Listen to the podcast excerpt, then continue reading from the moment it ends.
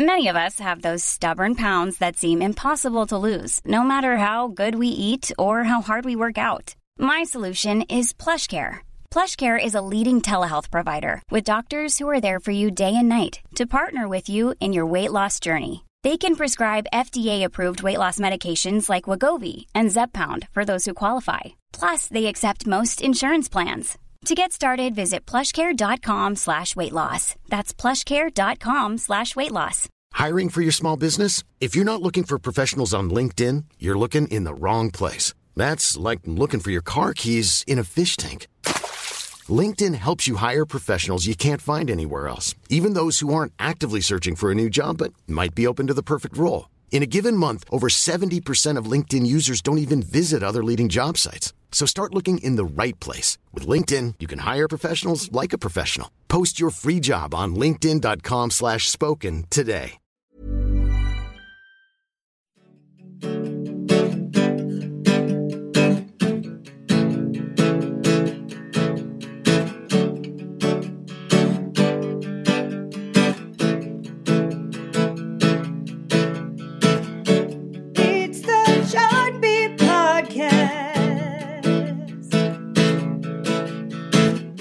Welcome to the Billboard Beat Podcast. Gary Trust, Billboard Senior Director of Charts. Gary got a n- promotion, new title, I think it just means I'm older. and I am uh, still Trevor Anderson, still a chart manager here at Billboard. Does this mean I get senior specials now? Uh, you know, before before six, 10% discount. And this is where we look at why what's on the charts is on the charts. And this week, uh, talking to someone who uh, has been all over the charts in recent years, Justin Tranter, Grammy nominated songwriter. Uh, just won Songwriter of the Year at the 2018 BMI Pop Music Awards for the second straight year. Also took home four more awards for co writing hits by Imagine Dragons, Believer, Linkin Park's Heavy, Julia Michaels' Issues, and Maroon 5's Cold. So we're going to talk to Justin about his songwriting, really so much more. Just a, a really fun chat that we had with him. So that's coming up. We're going to split it into two pieces over a couple weeks. Really, just even beyond the songwriting, Trevor, one of the things that we found uh, speaking with Justin, just how important his social activism is. Yeah, he's um really somebody who's dedicated to uh, a lot of causes. Um, he was even at when he was at the BMI Awards, uh, wore a shirt that said "We can end gun violence now." So really rallying behind that cause. Um, it's been a, a big fixture in the LGBT community as well for a number of years, and of course, given the fact that it's Pride Month, uh, you know that much more appropriate to highlight somebody in that community who's doing major things and uh, making some huge inroads for members of that community. And we'll run down the top 10 of this week's Billboard Hot 100 coming up. And our flashback this week, Trevor. We are going to take it back to 2002. We're going to look at a song that was hitting the top five of the Hot 100 this time 16 years ago. Uh, we'll play a little name game. It's got something very much in common with the song currently in the top 10 as well. And we'll look at a few more examples of uh, some things they have in common. All right, here's this week's top 10 on the Billboard Hot 100. 10, 9, 8, 7, 6, 5, 4, 3,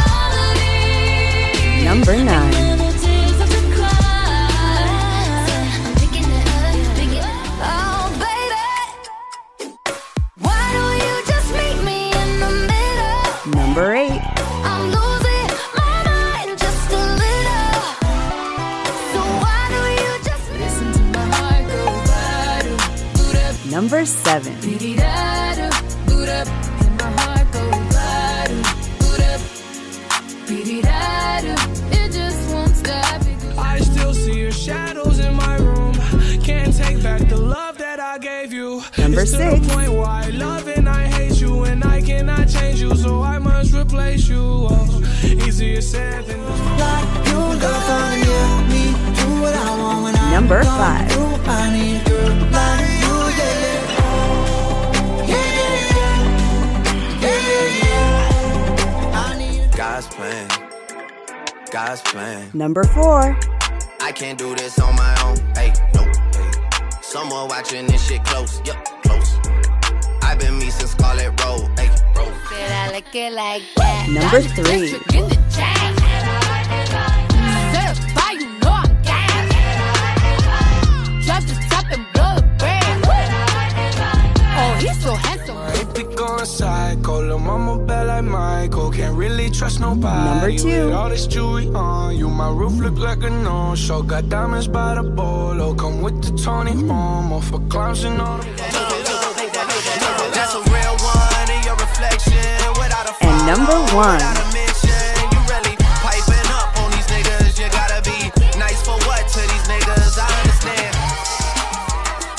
All right, we've seen that number one spot change hands a good number of times in the past few weeks.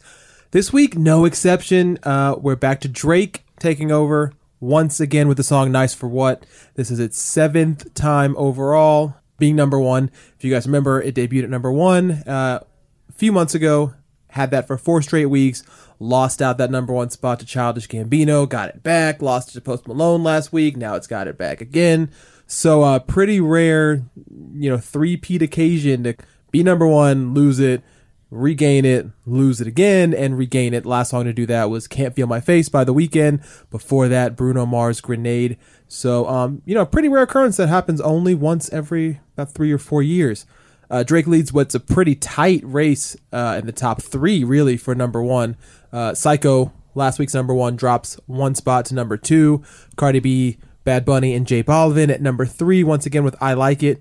I mean, the points margin Yeah. between these songs is is just so minimal. I mean, really, any of them had a shot at number one this week, which really sets up next week's chart as one to watch. Um, with all three of these songs pretty firmly established, you know, just the slightest change, just a few streams here, a few radio spins there, can make the difference. Well, what's interesting is uh, I like it at number three is up in all metrics this week: radio airplay, sales, and streaming. Whereas uh, of the other two songs, uh, "Nice for What" and "Psycho" above it, uh, only "Nice for What" is up in radio. It's down in every other metric, and uh, Post Malone, "Psycho" is down across the board. So, based on momentum so far, uh, you'd think I like it has a pretty good chance next week.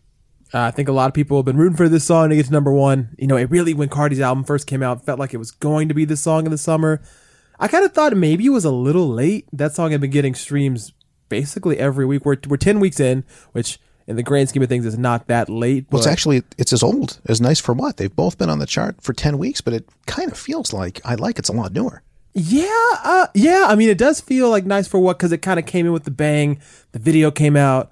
Um, you know, God's Plan had, had been number one, so there was a lot of Drake at the top. Uh, with Cardi, you know, the video only came out a couple weeks ago, so that gave it some new energy, some new life.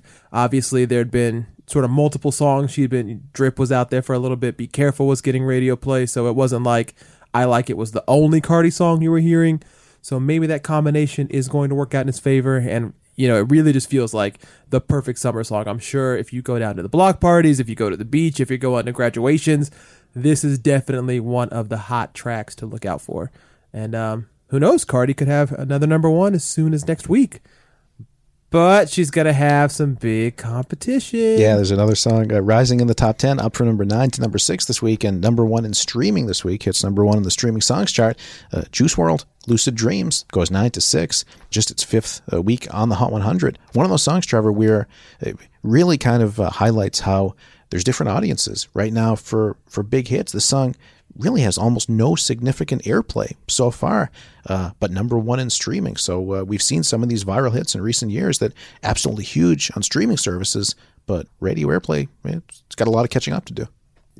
it's, it's been the theme of this podcast for a while uh, with some of these interviewers. I mean, we see this number. There's something out there that's, that's really working, and um, in particular, if this song, you know, which does look like it has a, a great shot to get to number one in the next few weeks, is a lot of the stuff at the top is a little stagnant or or falling down. That would be a big win for SoundCloud rap. You know, to have really the first number one of this SoundCloud era. I mean, it's already, of course, been legitimized as a force with with Gucci Gang and with um, you know, songs by uh, Lil Uzi Vert even going way back, but to actually like have the number one and have that be uh, solidified in history books would be a big, big moment.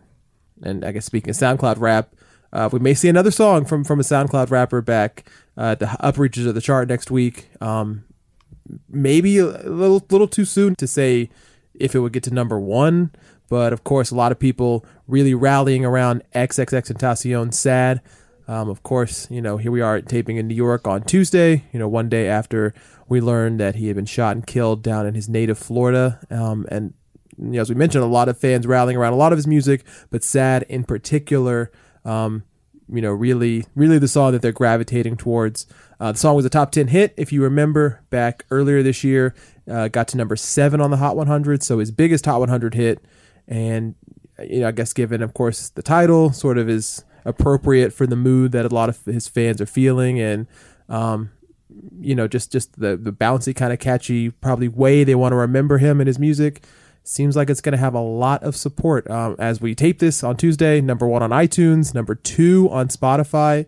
So there's um going to definitely be an impact next week.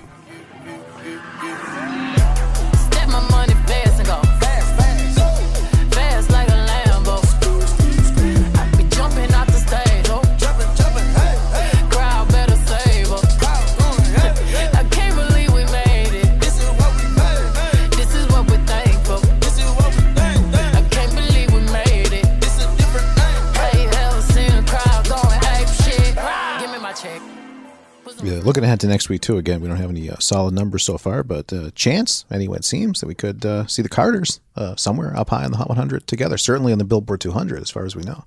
Yeah, I mean, of course, you're right. There's another whole another angle coming through. Is is maybe is is ape shit gonna do something? Well, you know, the video is out on YouTube. Um, as with most Beyonce videos, very well received. A lot of people really liking it. Now that it's out on wide streaming services, so not just its title exclusive, but on Spotify, on Apple, there could be definitely some momentum there. I mean, it seems like for sure the album you would think has a has a very good shot at being number one. Um, and we know, you know, obviously Jay Z and Beyonce are forces by themselves, but when they team up, it's usually a world class event. And um, I mean, it's, it's kind of fun. Like even though there's not a song, I guess there's not one song out there that's been racing up the chart or like this this necessarily brand new song that is debuting and about to take over. It definitely feels like this is going to be a good week for charts. How is this going to show up? How is this going to shape out? Yeah. it's, this is one to watch. And with the songs, the summer chart uh, just having started, uh, we said before last year was uh, pretty much no drama, start to finish. It was Despacito's uh, race uh, to win from from the beginning all the way to the end. It was number one every week. Uh, we're three weeks into the songs of the summer chart so far this year, and Drake was number one first. Then Post Malone has been number one the last two weeks. The way I like it is going, that could jump up, and feels like we finally have a race for song of the summer. It's just doesn't look as clear cut this year as to what the winner could be. And of course, we know there's so much music that's still to come. Drake's album's supposed to be out before the end of the month. Uh, we know Nicki could possibly be in this race. Her album does, comes out a little late in August. And, you know, I mean, the way things are going now, anybody can drop an album with just a few days' notice. I'm sure there are going to be a lot more songs out as well. So, it, Song of the Summer could be a song we don't even know yet. Did uh, Beyonce and Jay Z totally throw off your weekend where you just uh, suddenly uh, uh, had to drop everything because the album came out? Um, it was funny because I actually was at a bar at a bar when the news came through, and so it was like, then somebody just dropped it so casually. They're like, "Yo, did you see Beyonce and Jay Z dropped an album?" And it's just like, "What? Wait a minute!" And then the, you know, it's one of those things that's the best part because we all kind of had heard that there was this project in the works and maybe it would, and then of course the tour had started. There was no music out, so you kind of you kind of figured, well. I mean, she had toured off Lemonade already. He had done it off 444. So why are we having a tour if there's? Right. But, but then they had done the first dates of the tour. There was nothing new, so you're kind of like, okay, I guess that's, you know, not that I'm mad to see Beyonce and Jay Z live, but okay, there's nothing new coming with it. And then they were like, psych, here we go. I bet I just hope the first people who saw that tour, the first four or five dates, you know, get a refund or a second leg or something because I know they're mad. So they weren't doing any of these new songs those first few days. As far as I know, because I mean, I, no, I, no, I have watched this. I have not watched the set list because if I go to the tour, I want to be surprised, so I, I didn't watch it. I can only assume they didn't because how would that have not gotten around? You Yeah. know, that Beyonce debuts new song at World Tour. I mean, I hope they do something for him. Yeah. Send him a free copy of the album at least. Goodness. Also, one thing uh, don't want to get lost in the conversation. We talked about it a little bit before when Drake was last number one, but now that he's number one once again, seven weeks. That brings his total to 18 for the year 2018. How convenient is that? Yeah. 11 weeks for God's Plan, uh, 7 weeks for Nice for What. So within 10 weeks of Usher's one year record back in 2004, Usher was number one for 28 weeks of the year. So with Drake at 18, the year's not halfway over. We know the album's coming. Right. Could that be another record the Six God adds to his resume? And uh, passes Michael Jackson this week, too, for uh, second most weeks at number one among male artists, so 38 to 37. Not every week you can say you passed Michael Jackson for a huge number one record on the Hot 100. Drake does that this week. Uh, he's now uh, getting closer to Usher's overall record among males, uh, 47 weeks, so 47 to 38. And uh, as we said, uh, I think recently, still still a little bit of time uh, before he catches Mariah, who has the overall record, 79 weeks, number one. So if Drake gets 10 more weeks this year, he'll tie Usher for the most in one year and he'll beat Usher Yeah. for the most overall. Wonder if Usher, you know, maybe Usher and Drake, Usher gonna call up Drake, try to get a collab going, extend his record a little bit. We'll see. They could do a mashup called Nice and Slow for What? All right, let's uh, get to this week's guest on the Billboard Chart Beat podcast. Someone who's uh, been all over the top 10 of the Hot 100 uh, for a while now, and uh, the awards are uh, reflecting that. Again, uh, Grammy nominated songwriter Justin Tranter, who again won Songwriter of the Year at the 2018 BMI Pop Music Awards recently, second consecutive year. Other awards too for co writing Imagine Dragons' Believer, Linkin Park's Heavy, Julia Michaels' Issues, and Maroon 5's Cold. So always love talking to songwriters here on the podcast. It really where a song starts. So uh, to hear uh, how they come up with these songs, and uh, Justin does a lot of co-writing, so he really gets into uh, what it's like to sometimes go into a room with someone you've never met before, and suddenly uh, you have to get really personal and start uh, fleshing that out into a song. Uh, he's he's made a career of that and does it uh, uh, at an award-winning level. So really happy to talk to Justin Tranter again, uh, also about his social activism. Such a great interview, and actually uh, went so long. We're going to split it up over two parts uh, over the next couple of weeks. So uh, here's part one with Justin Tranter on the Billboard Beat podcast.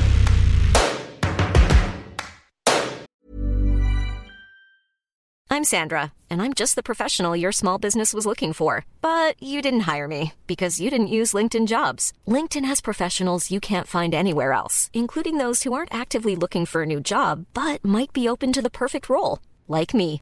In a given month, over 70% of LinkedIn users don't visit other leading job sites. So if you're not looking on LinkedIn, you'll miss out on great candidates like Sandra. Start hiring professionals like a professional. Post your free job on linkedin.com/spoken today.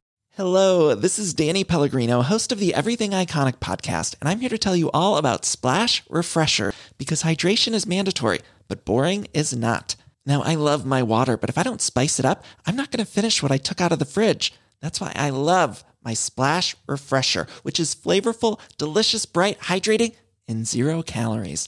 The wild berry flavor is my fave. No, wait, is the pineapple mango flavor my fave? You know what? All five craveable splash refresher flavors are my fave because they're so delicious. So get hydrated and enjoy it with Splash Refresher.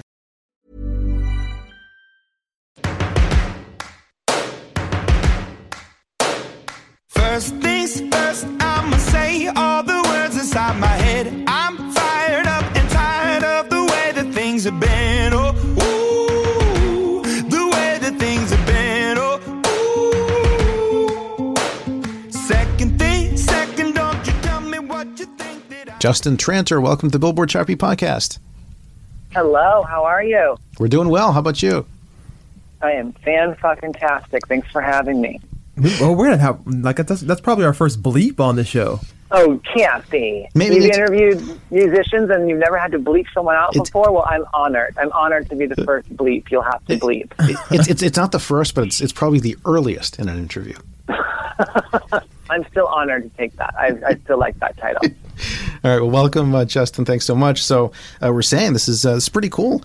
Uh, congratulations, uh, first off, on winning uh, BMI's Pop Music Awards Songwriter of the Year for a second year in a row. Well, thank you. Yeah, Does it feel feel old hat the second time you win, or still still pretty exciting? No, I, I think the second time was even more surreal. I mean, I don't know. It was like, it just feels, it's so hard to explain. You know, there's just been, to be really honest, I've just failed so many times in my life. So to have, um, you know, to have to be songwriter of the year two years in a row. It's I'm just like so grateful and overwhelmed uh, that I don't even really know how to respond to it yet. Yeah, I was gonna say like like in sports when you ask, you know, is it harder to win a championship or sort of defend the title the next year? Everyone's always like it's way harder to defend. All the the pressure's on you. Everyone's looking at you. So I can I can I'm not a famous athlete by any chance, but I can relate to what you're saying. Yeah, it's a little. I don't know. It's just like it's surreal in a beautiful way. So does it set up more pressure for for a three-peat, or it, it, it's not like sports? It's it's you're creating art, so it's, it's kind of different. You, you can't really yeah, think that and way. like for my three Pete, I'm, I'm fortunate enough that I have like a bunch of singles coming, but they're coming a little too late in the year. But I think that it, the pressure's off because there's actually just no way for me to have a three Pete. I don't think just because of the release schedule. so Yeah. um, that's taken some pressure off. It's like, yep, there's no, there's no way I'm getting three in a row. So I don't even have to think about it. Uh, does it change your mindset at all when you start winning these awards? Is it suddenly uh, do you start to think, oh, now now I have to keep writing hits, or I have to I have to do what I've been doing? Is that does that creep in at all, or it's uh, when the art starts happening, it, the process takes over? Yeah, I think for me, my favorite part of writing is just about trying to like find the most urgent thing to talk about in that moment and to find the most honest thing to talk about in that moment because, you know, for the most part when I'm writing, it's very rarely about my life anymore. It's, it's you know, if I have a, a young co-writer, uh, you know, that, that early 20s uh, intensity uh, can never be rivaled by someone who's about to be 38. So, uh, or if I'm writing with the artist, obviously it, I want it to be their story. I want it to be their life. I want them to hopefully love the song so much they take it all over the world and sing it all over the world. And so, um, the, the, all those like sort of like pressures and all that kind of go away the minute you just get in the room and you start having the conversation about somebody's life and about what they're thinking, what they're feeling, what they want. And um, the minute that starts happening, you know, my my creative, you know, antennas go up, and I just kind of like dig right into the to the truth. Even if it's fun, even if it's like a fun, goofy, sexy song, I'm still trying to find like, you know, the truth in it. So all that that, that crazy pressure kind of goes away. That was an interesting point you, you made about age. You say that uh, there's a very different energy when you're uh, writing with someone who's uh, early 20s as opposed to someone who's uh, maybe been doing this for, for 20 years or so. Well, I just think it's, it's not even about how long you've been doing it. I think it's just like in the emotional situation of it all. Like, I know when I was writing songs about, you know, boyfriends or ex-boyfriends when I was 20, it was very serious. you know, like it was, these songs had to be written, else I was going to die. And like, um, that sort of like those, those emotional extremes, you know, the older I get, I'm just like, you know, I'd, I'd rather die than date. So those feelings kind of like go away, or or the I don't know. I just think when we're young, the the, the creativity is so raw and so necessary that now that I'm older, I have so much joy in kind of helping other people channel their their rawness and and try to elevate it and try to focus it the best that I can. It's just a, a different way to look at it. How do you write? Uh, I always like to ask that to, to songwriters. Does does the music come first? Uh, lyrics, combination of both? And obviously, you work with so many Yeah. different artists. It could be could be a different answer for everybody. Yeah, it, it definitely is different all the time. I, I um, you know, because I do want to make sure that, if, especially if I'm writing with with the artist directly, I want to make sure they feel comfortable. Or um, if it is a new collaborator, a new, you know, a new songwriter who's not an artist, just a songwriter, I want to, you know, kind of learn how they do it and kind of get into their world and their realm and just try to make that the best I can. But for me, it's definitely hard to start if I don't know where we're aiming lyrically. Like I need to know the main lyrical uh, gist of it. I need to know the main story we're telling before I can even really think about what the melody's supposed to be or think about any of that. Um, just for my brain, just because it's it's hard to, you know, until we know what we're talking about. How do we know what it should sound like? But that's just for me personally. A lot of people will just go and freestyle melodies, or you know, producers will build out amazing tracks on their own. Um, and so it. But if I had a preferred way of doing it, that's how it would be. I, I, I like to know where we're aiming lyrically, and then go from there. And with you know all forms of art whether it's writing or performing you know you can always kind of tweak with it a little bit until someone forces you to stop how do you know when a song is done Um, that's a really good question. I think for me, it's like, um, that's one of my strengths is being like, okay, this feels good, that is good, this is done. Um, but you know, I'm not. Uh, I don't. I do produce, but not often. Normally, I'm just writing, and and when I do produce, it's in the old school sense of like you know, getting you know musicians together and players together and blah blah blah. Um, but yeah, I, I think for me, it's kind of I, I just can tell when it's done, and it's normally pretty quick, especially if I'm not dealing with the production at all. It's just about like the lyric and melody. Um, I can pretty pretty quickly know when it's done. And normally, when the song is good, for me personally, it happens pretty quick. At least the meat of it'll happen quick, and then maybe a couple days later, you realize you could the pre-chorus could be better, or the bridge could be simpler, and then you go back and tweak it. But for me, like the meat of the song, if the meat of the song doesn't get done in the first couple hours, then it's not not worth it. And you've written with so many uh, people, Justin. Is it? Can you sometimes tell if that connection is, is there, if you have to fight for it a little bit more? Or, or there have even been times when you've uh, gone into writing sessions and you just kind of thought this just isn't going to work. I think most writers have those experiences. I'm very fortunate that um, for me, I, I view that like part of the creativity as sort of like winning the room. Uh, I call it like I'm gonna like get everybody to feel as confident and comfortable um, and excited as possible about what we're doing to hopefully get through the awkwardness and oddness that can be there because you are, I mean, you're walking into a room with a complete stranger sometimes. Maybe everyone's a stranger. There could be a whole, you know, the whole room could be strangers. And you're supposed to get, do something that's pretty intimate. You know what I mean? Like talking about the stuff that we talk about is, is very intimate. And you also, you're having to, you know, maybe suggest something that sucks in front of strangers and, um, maybe something that you think is amazing, but the co-writer doesn't, and then that creates like a weirdness. And um, but I've been pretty fortunate in that I, I view that part of it um, as just as important part of the creative process as actual writing. So for me, I put a lot of energy and uh, experience into making sure that things go emotionally smoothly, if that makes any sense.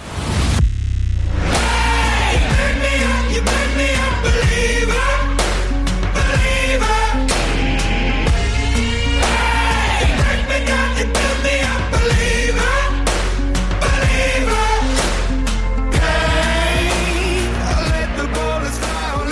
Song by song, the uh, the four other awards, in addition to uh, Songwriter of the Year, you won uh, four uh, more awards for co-writing uh, these four different songs. So just to go by uh, one by one, Justin, just kind of talking about the process, how they came together.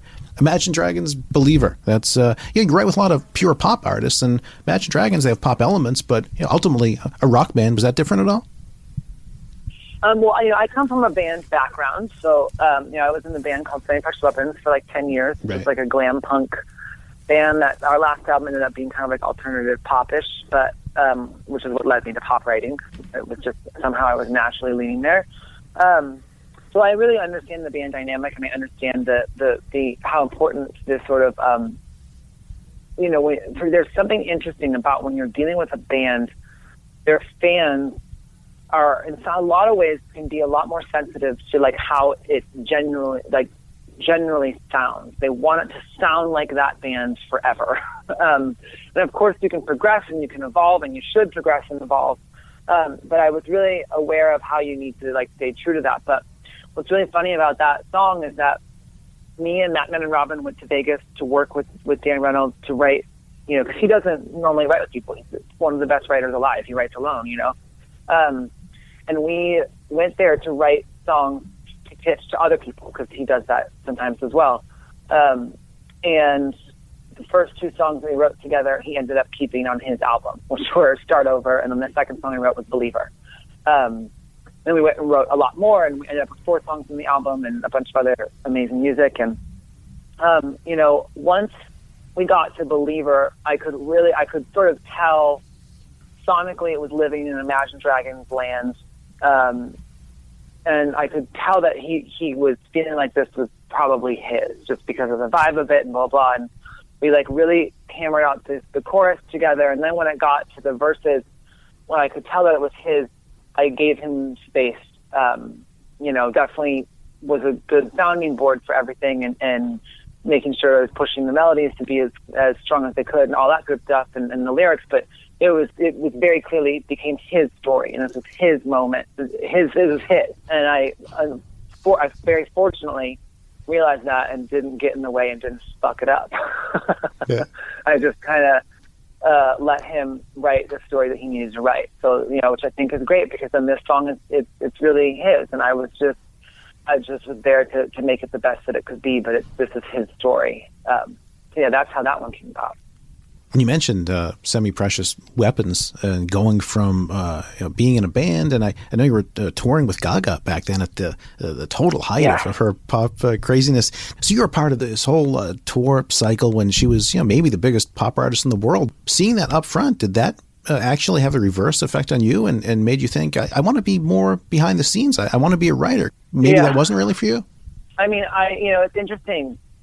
Uh, you know, our band was known for our live show. Like that's what that's how we paid our bills. That's how we got any sort of decent feedback from the press. It was never from our records. It was always from the live show, which is funny that now that I'm a songwriter. but um, Yeah.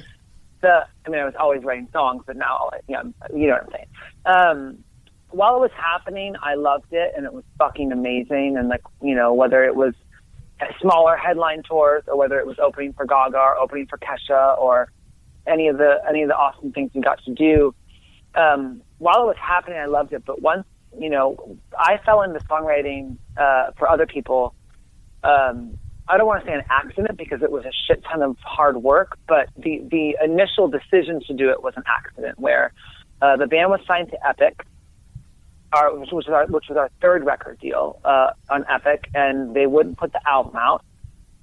And uh, the person that had signed us to our publishing deal uh, had left the company, and this young, brilliant, amazing woman came in to take his place, named Katie Vinten.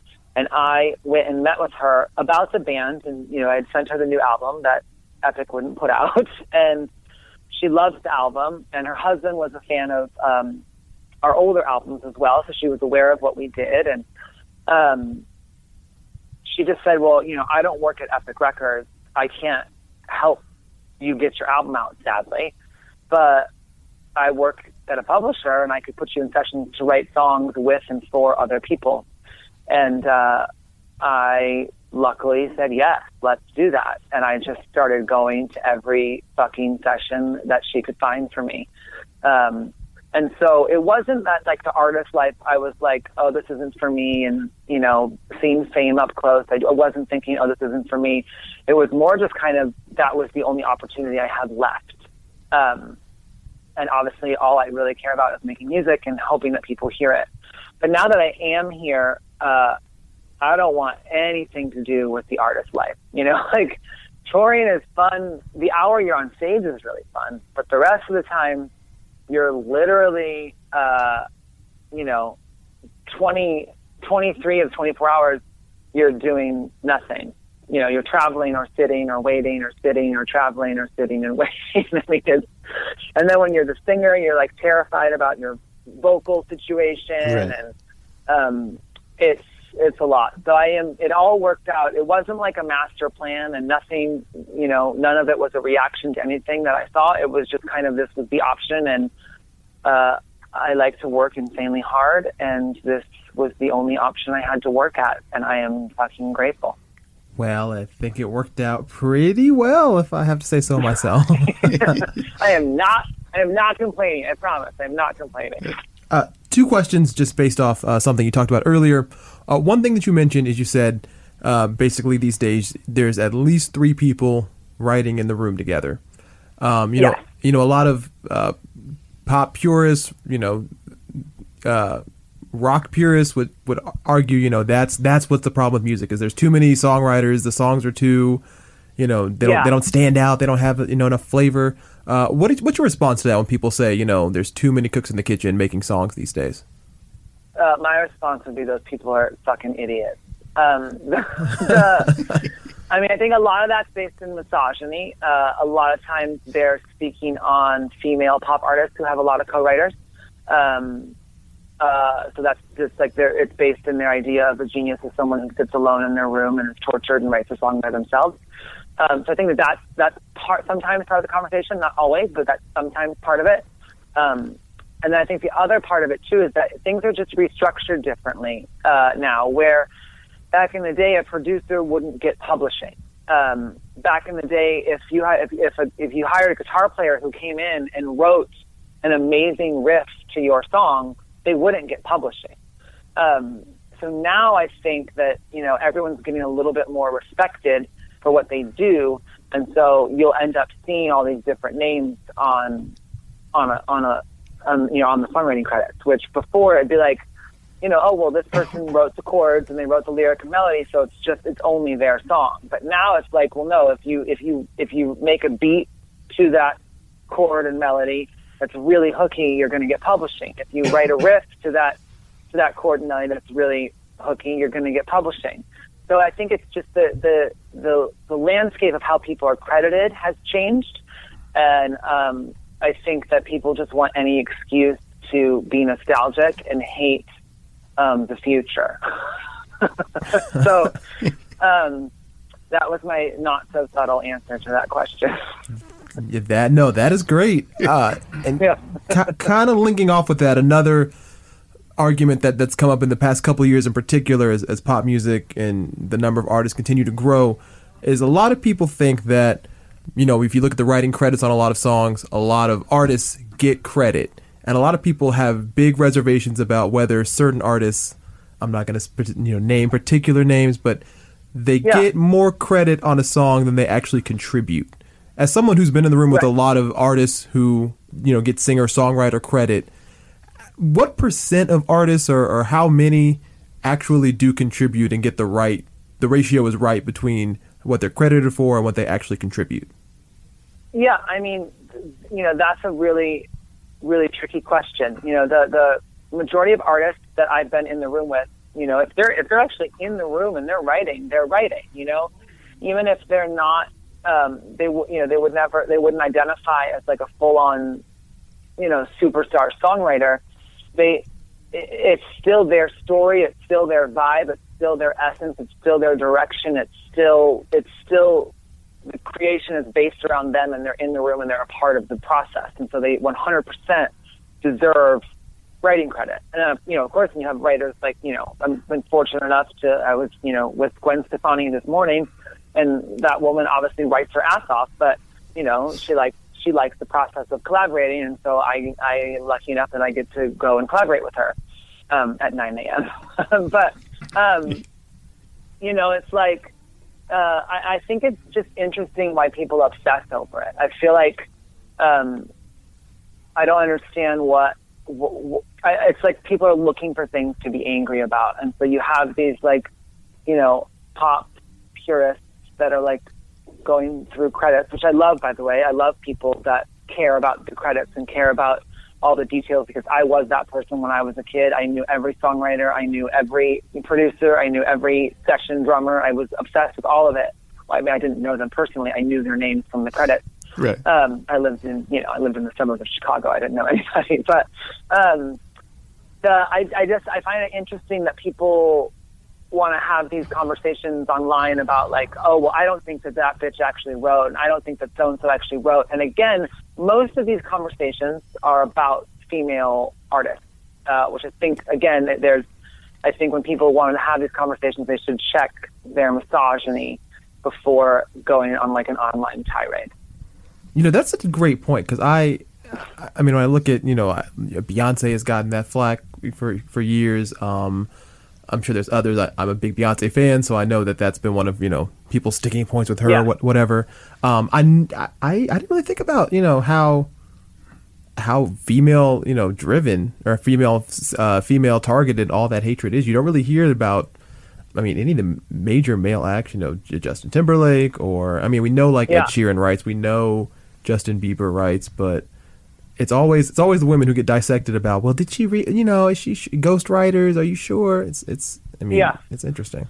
I mean, yeah, it's, it's interesting too because like there's definitely, you know, the, the, the, this conversation definitely involves both genders, and yet dudes never call get called out for it. So that to me, um, it definitely shows the misogyny because there are definitely male pop stars who you know will make changes to a song, um, and then get their publishing. When a woman makes changes to a song and gets her publishing, all of a sudden the internet's really pissed. Um, and so obviously I'm not going to name any names, but I find it funny that the dudes always get away carefree.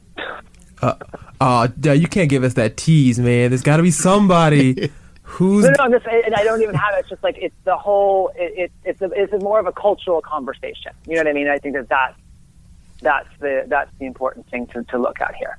Sure, sure, sure. Well, that kind of gets into your speech. Uh, I, I promise we are going to ask uh, more about the other songs that you also won awards for, just to, to ask about them. But uh, that's you, your speech. You, you win. You win this award, and uh, you weren't talking about the songs. You're talking about uh, gun violence uh, in this country and LGBTQ issues. And you've you've called the administration racist and, and homophobic. You can tell in this interview you're not you're not holding back. You're going to say what's on your mind. So it's just kind of interesting that you know you use that platform to to talk about what's really much more important than what I'm asking how certain songs were written.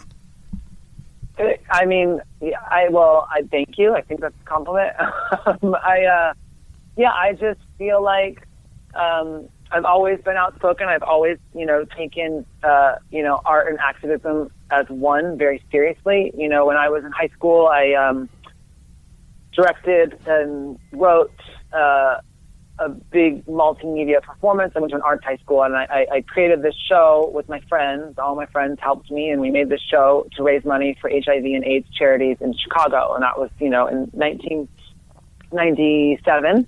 Uh, and that show still happens. Well, the kids create their own show every year, but that tradition, that the AIDS benefit tradition at my high school still happens now, you know, 21, 22 years later. So, um, you know, ever since I was uh, a baby, uh, this stuff was really important to me. And I feel like if we're going to have uh, any sort of privilege, you know, I identify as gender nonconforming, but I walk through the world with, you know, uh, you know, white cis male privilege. Obviously, I'm very obviously clear to most people, but um, I still am, am, am a white cis male. And so, and by the way, for anyone who's listening who doesn't understand what I'm saying, uh, cisgendered means um, that you identify with the gender uh, the doctor told you you were when you were born. So cis, the root of cis means same, and obviously there's transgender, and the root of trans means transition and transcendence and transcendental and all those magical things. So, um, uh, you know, I have this privilege, and now that I have success, and now that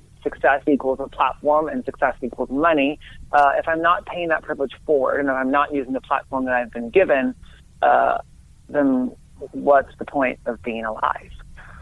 so um, for me, you know, when I won the first year of BMI, I gave a speech about how you know we need a lot more uh, queer people uh, involved in pop writing, and that we need a lot more women involved in pop writing, especially women of color, uh, is really really lacking in this business. Um, and obviously, you know, my for many years my main collaborator was Julia Michaels. I mean, she would still be my main collaborator, but she's traveling the world, taking over the whole planet. Right. Um, uh, but you know, she's a young Latina woman, and I'm a middle-aged queer man, and we, uh, you know, have kicked ass.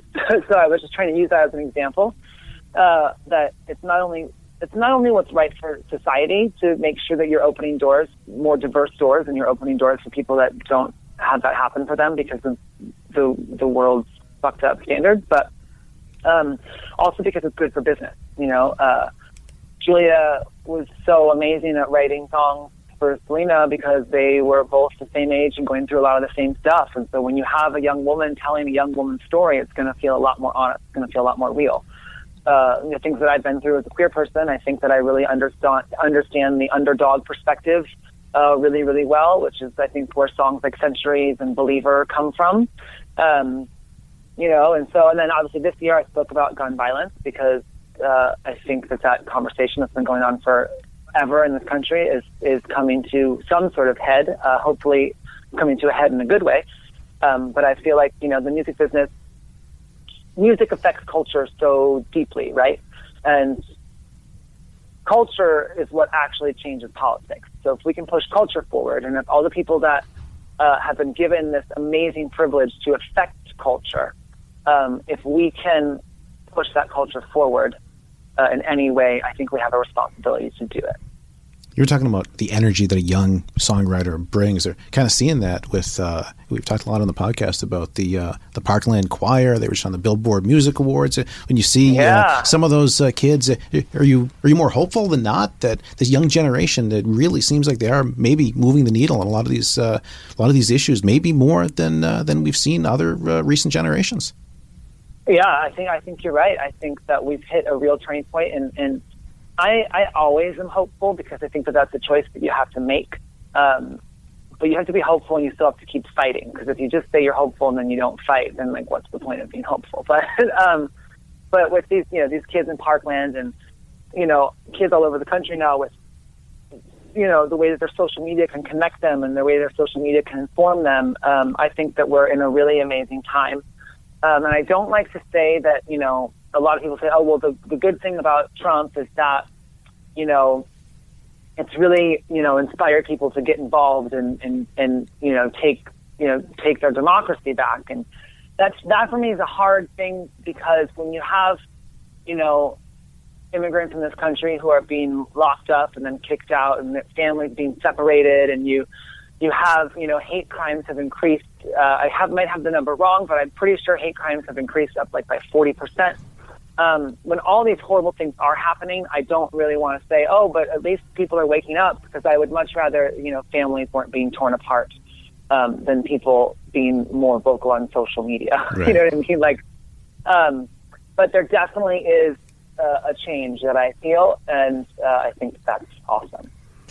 um, you know, I don't want to necessarily make you sort of the, the music spokesperson for, for this whole movement, but you know, a lot of artists and and even songwriters, producers, anybody in the industry, um, people have gotten some flack for people who have seen, you know, th- throughout the last 18 months, you know, even the election cycle, a lot of things were going on, and there were a lot of artists and, and folks who stayed quiet on the sidelines, didn't say anything you know, obviously with your position as being such an advocate, do you have anything? What do you say to those people who are in these huge positions that that choose not, you know, to shut off, not engage, not do anything? You know, how do you take that? Well, I think it's a it's a tricky question, right? And it's a tricky thing to talk about because if your dream was to just make music, um, and that dream came true for you, um, does it really does it mean that you have to to to speak on everything and that you have to get involved in all these things? You know, I, I don't. I think people can only answer that for themselves. You know, Mhm. for me personally, given any success, I, I was doing this stuff before I had success. So now that I have success, and I'm not a famous person, I just work with famous people. So, you know, I don't have a lot of the same pressures as someone. As someone, you know, I have uh, what 140,000 followers on Instagram. You know, there's someone who has 100 million. Obviously, they're they have a lot more pressure on their celebrity than I do. I'm not even a celebrity. I'm just a songwriter. So it's hard to say, but I do think that when like ex- like people's lives are being threatened, or you know, when there's a, a vice president who believes in electrocuting me, um, you know, I feel like we've got to. Uh, you've got when when when a democracy is actually being threatened. I feel like if you don't speak up, you're fucking up. But and again, that's just how I feel. You know, I can't. Someone else's music dreams coming true.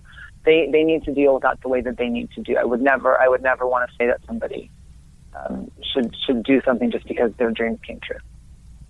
Uh, I will. I'll say two lines out of that that I actually really enjoyed. Uh, one is more of like an Instagram bio. I'm not famous. I just work with famous people.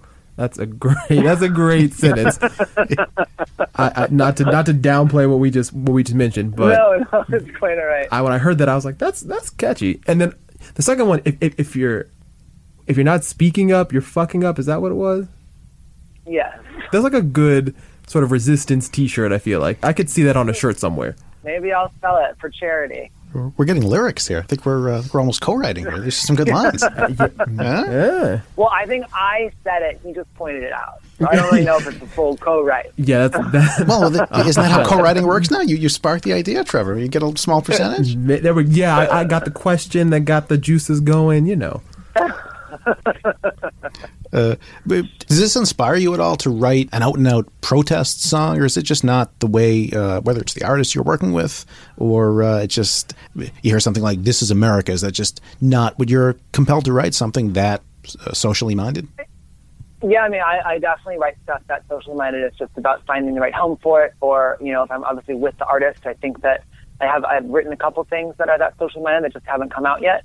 Um, you know, I work with an amazing, amazing artist named Shea Diamond, uh, who is a trans woman of color, um, and she, you know, was is an, got into music through activism. Um, her voice is unbelievable. Her lyrics are amazing, but these songs that she would sing at protest rallies uh, are kind of how she got known um, in New York City, which is how I found her and signed her and started working with her. So through Shea, I get to do uh, a lot of, even if I don't write it, I'm just I'm just executive producing and, and A&Ring and blah, blah. But I, I have co-written a lot on the album too. Um, through her projects, we get to do a lot of um, a lot of addressing the bullshit, which is really, really inspiring and very uh, fulfilling. So pull me closer. Why don't you pull me close?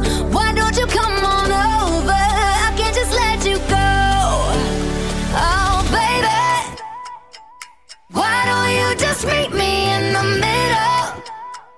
I'm losing my mind just a little.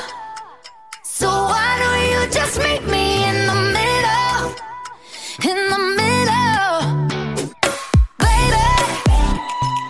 Why don't you just meet me in the middle? All right, and that was The Middle by Zedd, Maren Morris, and Grey, which is going to lead us into this week's flashback. We're going to take a trip back and look at The Middle. No, not that middle. Uh, another song called The Middle. The middle that goes a little more like this.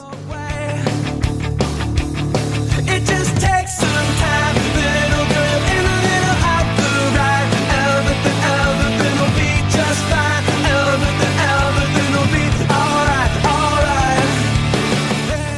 Hopefully, you were exposed to that song long before the Taylor Swift Apple commercial.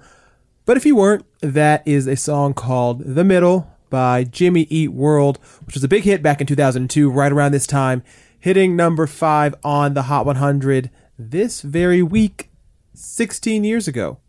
Uh, reached a peak of number five, which actually is the same rank that this new middle, the triumvirate of Zedd, Maren Morris, Grey, their song also getting to number five earlier this year. So look at that. Two songs, same name, uh, hitting the same rank on the Hot 100. Uh, now, before, yeah, that's a little specific, so we're not going to quite do matching ranks, but we are going to do matching titles.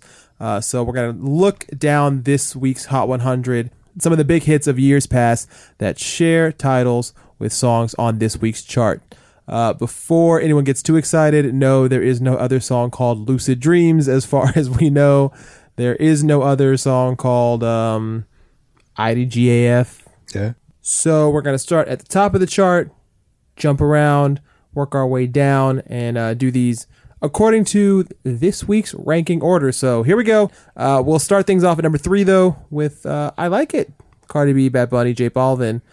Uh, pretty straightforward title. Now, actually, the highest charting song on the Hot 100 to be called I Like It. Uh, if you remember, not too long ago, back in 2010, there was a song out there by Enrique Iglesias featuring Pitbull, also called I Like It. That song got to number four. That was the beginning of like a little sort of mini resurgence for Enrique after a couple of years. He had that song, and then he had Tonight I'm Loving You. Um, so definitely two big top five hits for him. In terms of I Like It, he had it for a while. Now he ceded that to another uh, sort of Latin contingent. Right. Bad Bunny, J Balvin, and the one, the only, Cardi B.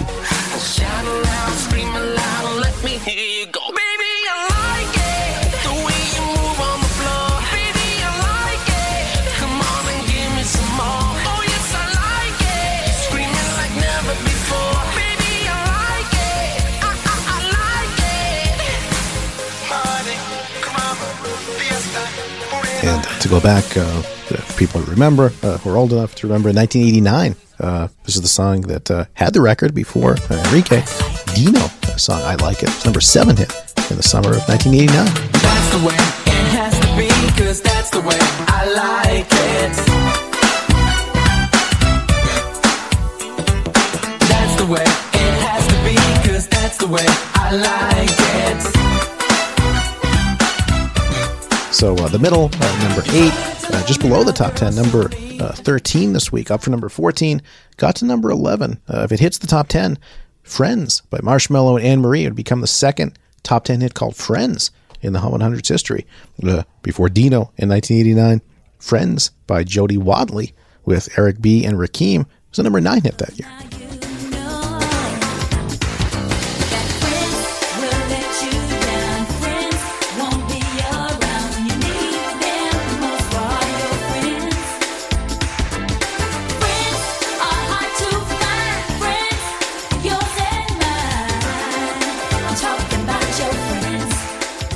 Two spots below Friends, we're looking at a song called Mine by Bazzi. I guess I'm pretty good with the 2010 year because we're going to flash back to that once again. There was a song uh, by a current Hot 100 hitmaker, Taylor Swift, single by the name of Mine, which was the uh, lead track ahead of Speak Now, her third album. That song got to number three, debuted there on the Hot 100. Big song in the moment because that was Taylor's lead track from the album After Fearless. So that had won Album of the Year at the Grammys. A lot of anticipation there. Speak Now went on to sell a million plus copies in its first week and set Taylor up really for this huge superstar turn.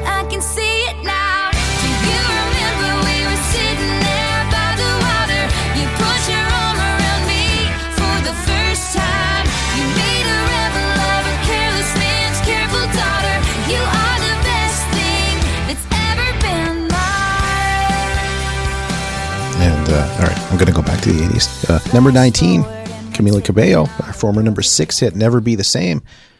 Uh, There's no way you know this one, Trevor. 1980 was the number 15 hit, same title, different composition. Christopher Cross. Um, if it's not sailing or Arthur's theme, then nah.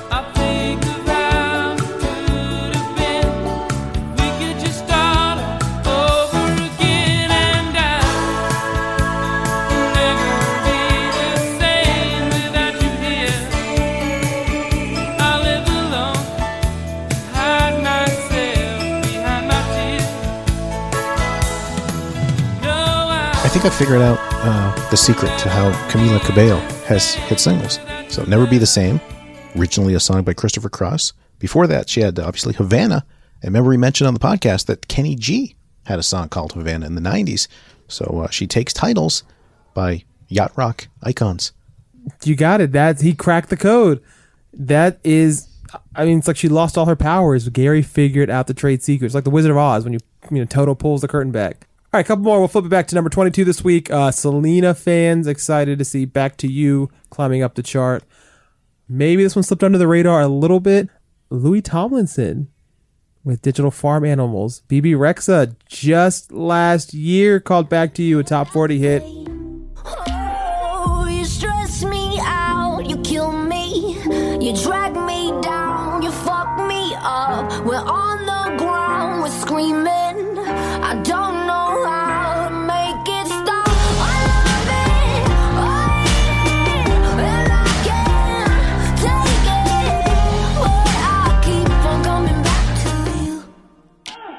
Uh, right near Selena Gomez at number 24, Rockstar by Post Malone featuring 21 Savage. Back up this week, former eight week number one. Uh, if we go back to 2007, really was a rock song by Nickelback. Rockstar got to number six in 2007 on the Hot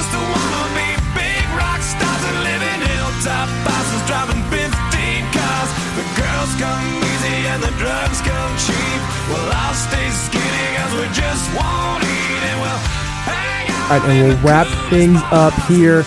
Uh, kind of tie a nice little bow on it with the song Heaven by Kane Brown.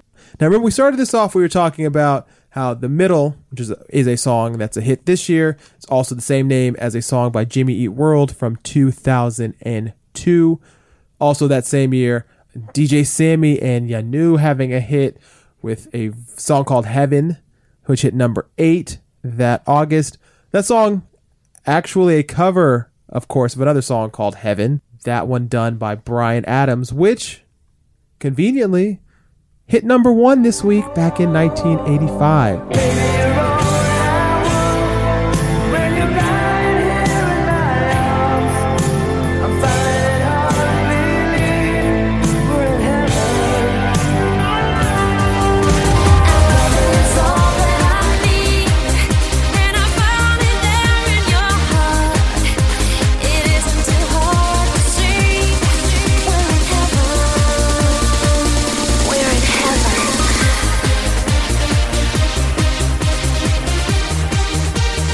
Two versions of heaven um, very different so i guess depending on on what era you grew up in you really have an attachment maybe with one or the other Or if you only know the 2002 version, uh, really two versions of that. There was the uh, the dance version and also what was called the candlelight mix. So uh, they realized that they kind of hit both audiences by uh, having the ballad version, having the up-tempo version. It really helped make it a hit all around. kind of probably you know if you knew the adams version maybe you like lean towards more the ac version Yeah. By the time 2002 rolled around that'd be 17 years later uh, and of course you know i mean 2002 was a big year for some of that electro kind of dance music kylie minogue you know had been pretty big around that time some of those some of those you know music by madonna some of those beats were still still pretty banging so got a hit out of that too all right, so from Zedd, Maren Morris, Grey to Jimmy E. World to Bryan Adams. There you go. Some of the songs on the Hot 100, uh, both of past and present, that share the same name. Yeah, it shows that uh, you don't always have to come up with the most original title. You can pick something that's uh, worked, and it, in pop music, there's sort of a, a language of its own where some of these phrases, like "back to you," I like it, just kind of come around. You find uh, different ways to say it, and uh, it's a whole new hit all over again. I like that, Gary. All right, that's uh, this week's Billboard Beat podcast. Uh, join us again next week. We'll have more with Justin Tranter. We'll look at the top 10 next week. We'll see if Drake is still number one. We'll see if uh, I Like It by Cardi B, Bad Bunny, and J Balvin can maybe get to number one. Uh, again, Juice WRLD Lucid Dreams is really uh, gaining strongly. Looks like a contender for number one next week. And uh, maybe Jay Z and Beyonce could be in the top 10 as well. We'll find out. Yeah, a lot of action coming our way. Also, don't forget about some songs that came out uh, the middle of last week that, that could also make a dent. Um, in particular, Ariana Grande, Nicki Minaj, Bed. Maybe that makes its way on the Hot 100. They're they've pretty much been kind of like Jay Z and Beyonce, a pretty consistent team up over the past couple of years. So uh, you know, maybe there's maybe there's like a uh, that's that's the new frontier. You know, you get your get your singer rapper collaboration, and y'all ride or die till the end. All right, let's wrap with uh, one more title that uh, shared with a previous hit. And this is really just a way for me to play one more 80s song, Trevor, from uh, 1988. Uh, back at number 29 on the Hot 100 this week is Wait by Maroon 5. White Lion had a big hit at number 7 in 1988, springtime. Totally different song called Wait when hair bands were really big. It's White Lion wrapping things up and Wait on the Billboard Chart Beat Podcast.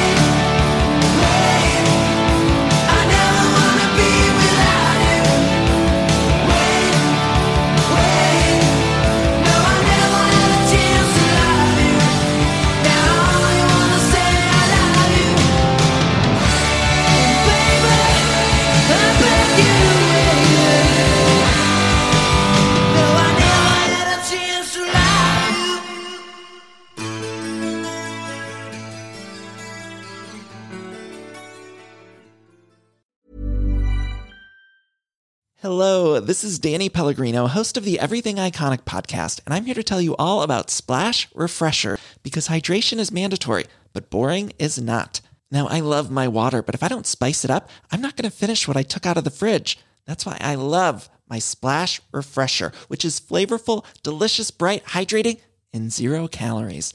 The wild berry flavor is my fave. No, wait, is the pineapple mango flavor my fave? You know what?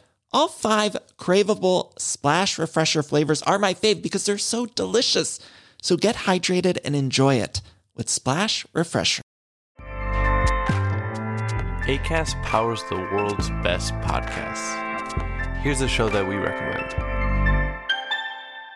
The Real Housewives is a guilty pleasure for most, but if you're looking to not feel guilty about that pleasure, tune in to Everything Iconic with me, Danny Pellegrino, where I break down all the messy moments and behind the scenes antics of Bravo's popular franchise. And on Everything Iconic, I also interview celebrity guests like Kelly Ripa, Keke Palmer, Drew Barrymore, Cameron Diaz, and more about their guilty pleasures, their past work, and so much more. So if you're pop culture obsessed and find yourself watching way too much reality TV like me, tune in to Everything Iconic with Danny Pellegrino wherever you listen to podcasts. ACAST helps creators launch, grow, and monetize their podcasts everywhere. ACAST.com.